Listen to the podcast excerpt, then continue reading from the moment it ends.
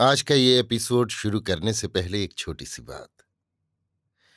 क्या आप भी अपना पॉडकास्ट बनाने की सोच रहे हैं? तो एंकर ट्राई कीजिए। ये पॉडकास्ट बनाने का सबसे आसान तरीका है। नंबर एक, ये फ्री है। नंबर दो, इसमें कई सारे ऐसे टूल्स हैं जो आपको अपने फ़ोन और कंप्यूटर पर रिकॉर्ड और एडिट करने की फैसिलिटी देते हैं। नंबर तीन आप अपने पॉडकास्ट को डिस्ट्रीब्यूट भी कर सकते हैं, जिससे इसे स्पॉटिफाई और दूसरे प्लेटफॉर्म पर सुना जा सके। तो डाउनलोड कीजिए फ्री एंकर ऐप या विज़िट कीजिए एंकर डॉट एफ़ पर अपना पॉडकास्ट स्टार्ट करने के लिए। ये तो थी एक छोटी सी जानकारी, और अब शुरू करते हैं एपिसोड का सिलसिला। तो आज के एपिसोड में लीजिए सुनिए। अयोध्या सिंह उपाध्याय हरिऔध के लिखे उपन्यास, अधखिला फूल की बाईसवीं पंखड़ी, मेरी, यानी समीर गोस्वामी की आवाज़ में। दिन बीतता है, रात जाती है, सूरज निकलता है, फिर डूबता है। साथ ही हमारे जीने के दिन घटते हैं। हम लोगों से कोई पूछता है तो हम लोग कहते हैं, मैं बीस बरस का हुआ। कोई कहता है, मैं चालीस का हुआ। कहने के समय तनिक भी हिचक नहीं होती। मुखड़ा वैसा ही हंसता रहता है। मानो हम लोग जानते ही नहीं, मरना किसे कहते हैं? पर सच बात यह है, हम बीस बरस चालीस बरस के नहीं होते। हमारे जीने के दिन में से बीस बरस चालीस बरस घट जाते हैं। जो हमको पचास बरस जीना है तो अब हमारा दिन पूरा होने में तीस बरस और दस बरस और रह जाते हैं। दूर तक सोचा जावे तो इसमें हिचकने और मुँह के उदास बनाने की कोई बात है भी नहीं। मरना इतना डरावना नहीं है। जितना लोग समझते हैं। सच तो यों है, मरने ही से जीने का आदर है। जो जग में मरना न होता, लोग जीने से घबरा जाते। ना तो खाना कपड़ा मिलता, न ठहरने को ठौर मिलती, न रहने को घर अटता उस समय धरती पर कैसा लौट फेर होता, ये बात सोचने से भी जी कांपता है। पर हम बहुत दूर की बात नहीं कहते हैं। हम उसी बात को दिखलाते हैं जिसको सोचकर सभी मरने से डरते हैं। धरती एक अनोखी ठौर है। इस पर जन्म से लेकर एक न एक बात में सभी उलझ जाते हैं। जिस ढंग का जिसका जी होता है, प्यार करने के लिए वैसा ही बहुत कुछ उसको यहाँ मिल जाता है। एक चितेरे को लो। देखो वो यहाँ के फल, फूल, पत्तियों, चमकते हुए सूरज, प्यारी किरणों वाले चाँद, जगमगाते हुए तारों, सुथरे जल वाली झीलों, हरे भरे जंगलों, उजले धौलों पहाड़ों कल कल बहती हुई नदियों, चाँद से मुखड़े वाली नबेलियों बांके बांके बीरों और दूसरी सहज ही, जो लुभावने वाली छटाओं को कितना प्यार करता है, इनको लेकर वो कैसी कैसी काट छाट करता है कैसे कैसे बेल बूटे बनाता है। दिन रात होती है, सूरज उगता और डूबता है, पर उसको इन कामों से छुट्टी नहीं। वो देखता सब कुछ है, समय पर करता सब कुछ है, पर जैसा चाहिए उसका जी इधर नहीं रहता। वो अपनी धुन में डूबा हुआ अपनी ही काट छाट में लगा रहता है। कितनी मूर्तियाँ बनाता है, कितने वन, पर्वत, नदी, झीलों की छवि उतारता है। पर फिर भी सोचता है, अभी मुझको बहुत कुछ करना है। अभी मैंने ये मूर्ति नहीं बनाई, अभी तक मूर्ति में रंग भरना है। इस मूर्ति के गालों की लाली ठीक नहीं उतरी, भौहें भी ठीक ठीक नहीं बनी। आँखों के बनाने में तो मुझसे बहुत ही चूक हुई। तिरछी चितवन क्या यों ही दिखलाई जाती है। वो यही सब सोचता रहता है, इसी बीच काल उसको आ घेरता है। मन की बात मन में ही रह जाती है। वो कितनी बातों के लिए छटपटाता है, पर करे तो क्या करे? विष की सी घूंट घोंट कर वो काल का सामना करता है और बहुत सी चाहों को जी में रखे हुए इस धरती से उठ जाता है।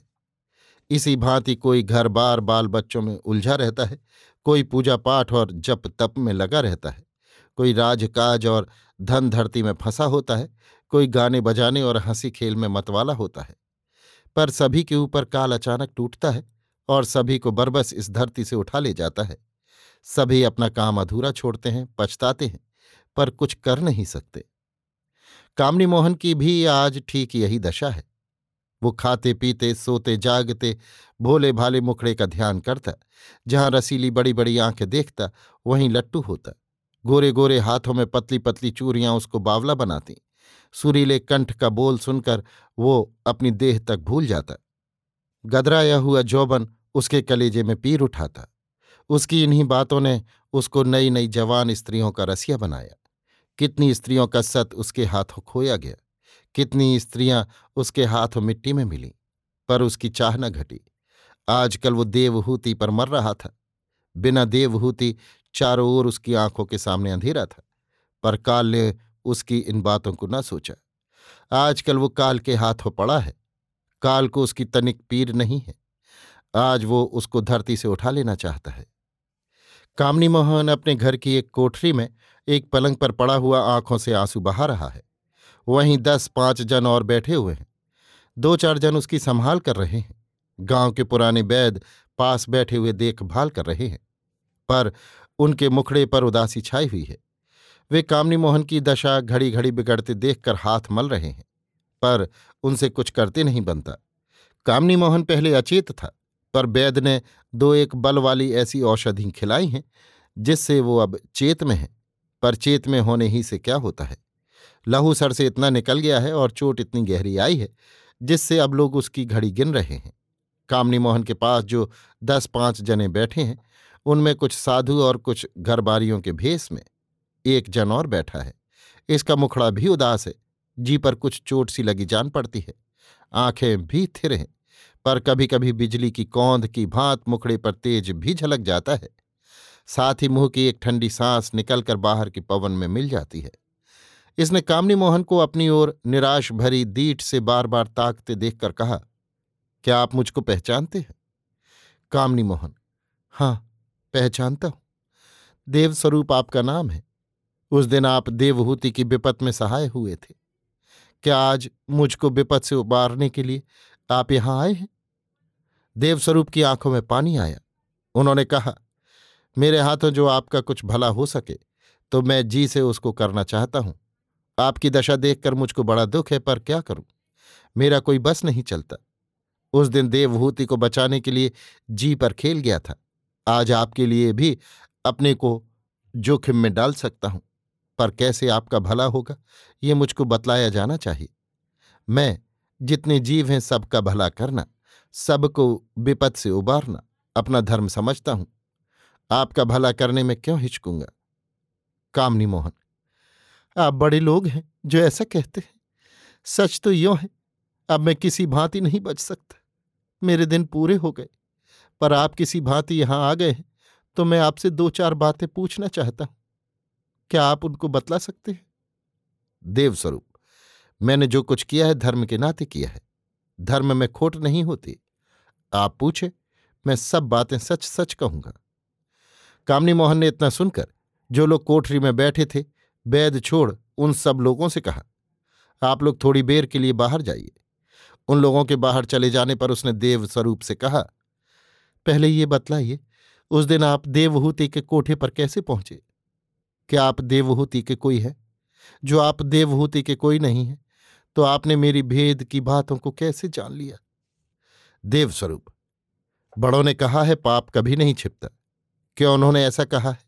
ये बात थोड़ा सा विचार करने पर अपने आप समझ में आती है। सच बात यह है, जिन पापों को हम बहुत छिप कर करते हैं, उनके भी देखने सुनने वाले मिल जाते हैं। एक ही समय सब ओर न देखने वाली हमारी आँखें चूकती हैं।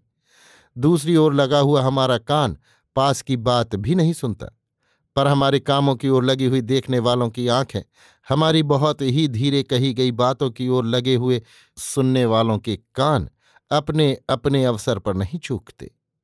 बहुत ही चुपचाप ये सब अपना काम करते हैं और हमारी बहुत सी बातों को जानकर हमारी बहुत सी होने वाली बुराइयों का हाथ बांटते हैं।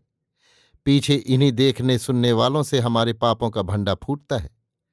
जिस दिन आपने रात में मुझको देवहूति के कोठे पर पाया, उसी दिन दोपहर को मैं देवहूति के घर के पास वाले पीपल के पेड़ के नीचे बैठा था। इस पीपल के पेड़ के पास एक पक्का कुआँ है। इसी कुएँ पर मुझको दो स्त्रियाँ बात करती दिखलाई पड़ी। उनमें एक बासमती थी और दूसरी भगमानी उन दोनों में बातचीत धीरे धीरे हो रही थी, पर मैं सब सुनता था। एक दो बार बासमती की दीठ मेरी ओर फिरी थी। पर उसने मुझको देख कर भी नहीं देखा। एक बार जब उसकी दीठ मुझ पर पूरी पड़ी तो वो कुछ चौंकी, पर उसी क्षण वो समझ गई, मैं बटोही हूँ जो मैं गाँव का होता तो उसको कुछ उलझन होती भी, पर बटोही समझकर वो मेरी ओर से निश्चिंत हो गई। और जो बातें भगवानी से कहने को रह गई थी, उनको भी उस भांति धीरे धीरे उसने कहा। पीछे दोनों वहाँ से चली गईं। जितनी बातें बासमती और भगवानी में हुईं उनको सुनकर मैं उस दिन होने वाली सब बातों को भली भांति जान गया और उसी समय अपने मन में ठाना, जैसे हो एक भले घर की स्त्री का सत बचाना चाहिए। ये सब सोचकर मैं छह घड़ी रात गए, देवहूति के घर के पिछवाड़े एक ठौर ओलती के नीचे आकर खड़ा हुआ। आप अपने दोनों साथियों के साथ ठीक मेरे पास से होकर निकले थे, पर आपने मुझको नहीं देखा। जिस खिड़की से होकर हम और आप ऊपर गए थे, वो खिड़की उस ठौर के बहुत पास थी। आपको दो और साथियों के साथ देखकर मैं घबराया, पर कुछ ही बेर में मेरी बिपट टल गई। जब आपके दोनों साथी आपके गहनों का डिब्बा लेकर वहाँ से नौ दो ग्यारह हुए, उन दोनों के चले जाने पर मैं कोठे पर चढ़ा। कोठे पर जो कुछ हुआ, वो सब आप जानते हैं। मैंने बातचीत के समय आपसे कहा था, जहाँ वो दोनों गए, वहाँ तू भी जा। पर उस समय उनको भगा हुआ जानकर मैंने आपको घबरा देने के लिए ऐसा कहा था। मेरा उस समय ऐसा कहने का कोई दूसरा अर्थ न था। कामनी मोहन, एक बात तो हुई, दूसरी बात मुझको ये पूछनी है, क्या इस गाँव के वन में भी आप जा सकते हैं? क्योंकि कल जब मैं वन में गया था तो उसमें कई बार मैंने गाना होते सुना। ये गाना आप ही की गले से होता जान पड़ता था, क्योंकि आपके गले को मैं भली भांति पहचानता हूँ। देवस्वरूप उस दिन मैंने जो कुछ देखा सुना, उससे मेरे जी में बहुत बड़ी उलझन पड़ गई। सब बातें जानने के लिए मेरा जी उकताने लगा, पर मुझको कोई बात ऐसी न सूझी जिससे मेरा काम निकल सके। इसलिए मैं गाँव के बाहर धूनी रमाकर साधुओं के भेस में बैठा। यहाँ मुझको तुम्हारी बहुत सी बातें जान पड़ी, पर देवहूति पर तुम्हारा जी आया हुआ है और तुम उसको फांसना चाहते हो, ये बातें मैंने किसी से नहीं सुनी। हाँ तुम्हारी चाल चलन की जितनी बुराई सुनी गई उतना ही पार्वती और देवभूति के चाल चलन को लोगों को सराहते सुना। लोगों ने तुम्हारी और बातों के साथ तुम्हारे बन के अड्डे की चर्चा भी मुझसे की। सबों ने मुझसे यही कहा, ना तो उसमें कोई जा सकता है और ना वहाँ का भेद कोई जानता है। पर इतना सभी कहते, बन के सहारे कामनी मोहन बड़ा अनर्थ करता है। ये सब सुनकर मैंने अपने जी में ये दो बातें ठानी। एक तो जैसे हो आपका चाल चलन ठीक किया जावे दूसरे बन का सारा भेद जान लिया जावे। पहले मैंने बन का भेद जानना चाहा और दो दिन पीछे गाँव से बन की ओर चला। बन का भेद जानने में मुझको पूरा एक महीना लगा। मैंने बन के सब भीलों को अपना चेला बनाया और उन सबों ने बन का सारा भेद मुझको बतला दिया। वन में मिट्टी के नीचे खंडहरों में से होकर बहुत ही सुरंगें निकली हुई हैं। मैंने उन भीलों के सहारे एक एक करके उन सबको छान डाला। जिस दिन मैं सब कुछ देख भाल कर गाँव की ओर लौट रहा था, मैंने दूर से आपको वन में आते देखा और समझ गया, आप किसी बुरे काम के लिए ही वन में आ रहे हैं। मेरा दूसरा काम आपको पाप से बचाना था, इसलिए गाने के बहाने मैंने उस बेले ऐसी सीख आपको दी, जिससे सुनकर आप पाप करने से हिचकें। पर दुख की बात है, उस दिन के मेरे किसी गीत ने काम नहीं किया और आप अपनी बातों पर वैसे ही जमे रहे। जब आप मुझको बड़ के नीचे खोज रहे थे तो मैं वहीं मिट्टी के नीचे एक सुरंग में था।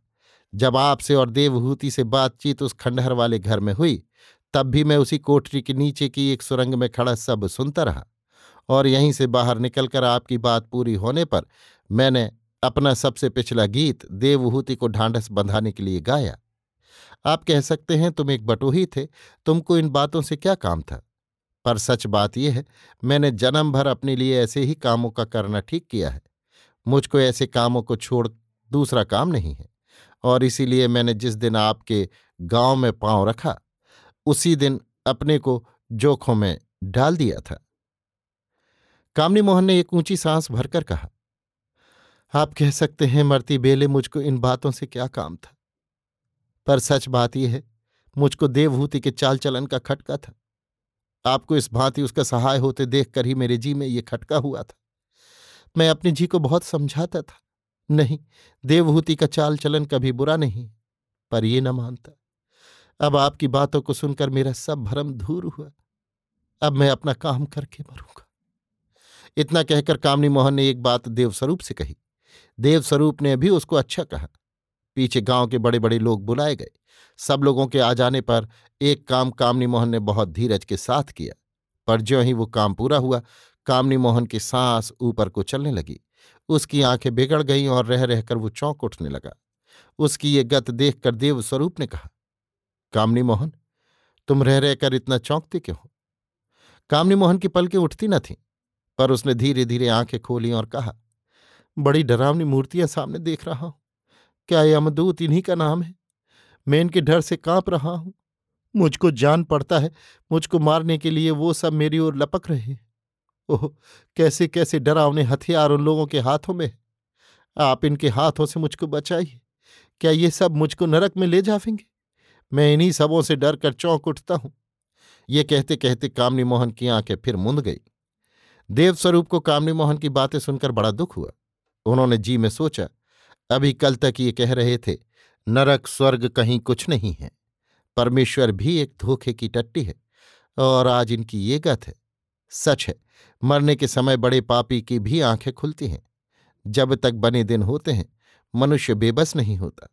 तभी तक उसको सब सीटी पटाक रहती है। विपत पड़ने पर उसका जी कभी ठिकाने नहीं रहता। पर ये माटी का पुतला इन बातों को पहले नहीं सोचता। दुख इतना ही है। इतना सोचकर देव स्वरूप ने कहा, कामनी मोहन, राम राम कहो। राम का नाम सब विपतों को दूर करता है। कामनी मोहन बाण लगाने से ही सब कुछ होता है। जैसी बाण सदा की होती है, काम पड़ने पर वही बाण काम में आती है। मैंने आज तक राम का नाम जपने की बाण नहीं डाली, इसलिए इस बेले भी मुझसे राम राम नहीं कहते बनता। मैंने जो पाप किए हैं, वे एक एक करके मेरी आँखों के सामने नाच रहे हैं। मेरा जी बेचैन हो रहा है। अपने पापों का मुझको क्या फल मिलेगा, ये सोचकर मेरा रोआ रोआ कलप रहा है। गले में कांटे पड़ रहे हैं जीभ सूख रही है, तालू जल रहा है। मैं राम राम कहूँ तो कैसे कहूँ? इतना कहते कहते कामनी मोहन चिल्ला उठा। मुझको बचाओ बचाओ, ये काले काले डरावने, टेढ़े टेढ़े दांत वाले यमदूत मुझको मारे डालते हैं। फिर कहा, अरे बाप अरे बाप, मरा मरा, क्या ऐसा कोई माई का लाल नहीं है जो मुझको इनके हाथों से बचावे? आह आह, जी गया जी गया, मेरे रोए रोए में भाले क्यों चुभाए जा रहे? मेरी जीभ क्यों ऐठी जाती है? मेरी बोटी बोटी क्यों काटी जाती है? मेरा कलीजा क्यों निकाला जाता है? लोगो दौड़ो लोगो दौड़ो, अब तो नहीं सहा जाता। देवस्वरूप ने कामनी मोहन के सर पर हाथ रखकर कहा कामनी मोहन राम राम कहो, तुम्हारी सब पीड़ा दूर होगी। कामनी मोहन ने कहा, राम राम। फिर कहा रहो रहो। अरे मेरे गले में जलते जलते लोहे के छड़ क्यों डाले देते हो? अरे अरे, ये क्या? ये क्या? है बाप है बाप, मार डाला मार डाला। देवस्वरूप की आँखों से कामनी मोहन की दशा देखकर आँसू चलने लगे। वो कामनी मोहन से कुछ न कहकर आप उसकी खाट पर बैठ गए। धीरे धीरे उसके कान में राम राम कहने लगे। पर कामनी मोहन छटपटाता इतना था जिससे वो भली भांति उसके कानों में राम राम भी नहीं कह सकते थे। अब कामनी मोहन की सांस बड़े वेग से ऊपर को खींच रही थी। गले में कफ आ गया था, सांस के आने जाने में बड़ी पीड़ा हो रही थी। आ ऊ ऊ करने छोड़, वो कुछ कह भी नहीं सकता था। गला घर्र घर्र कर रहा था। इतने में उसकी देह को एक झटका सा लगा। आँखों के कोई फट गए और सड़ाके से सांस देह के बाहर हो गई। सारे घर में हाहाकार मच गया। अभी आप सुन रहे थे अयोध्या सिंह उपाध्याय हरिऔध के लिखे उपन्यास। अधकिला फूल की बाईसवीं पंखड़ी मेरी यानी समीर गोस्वामी की आवाज़ में।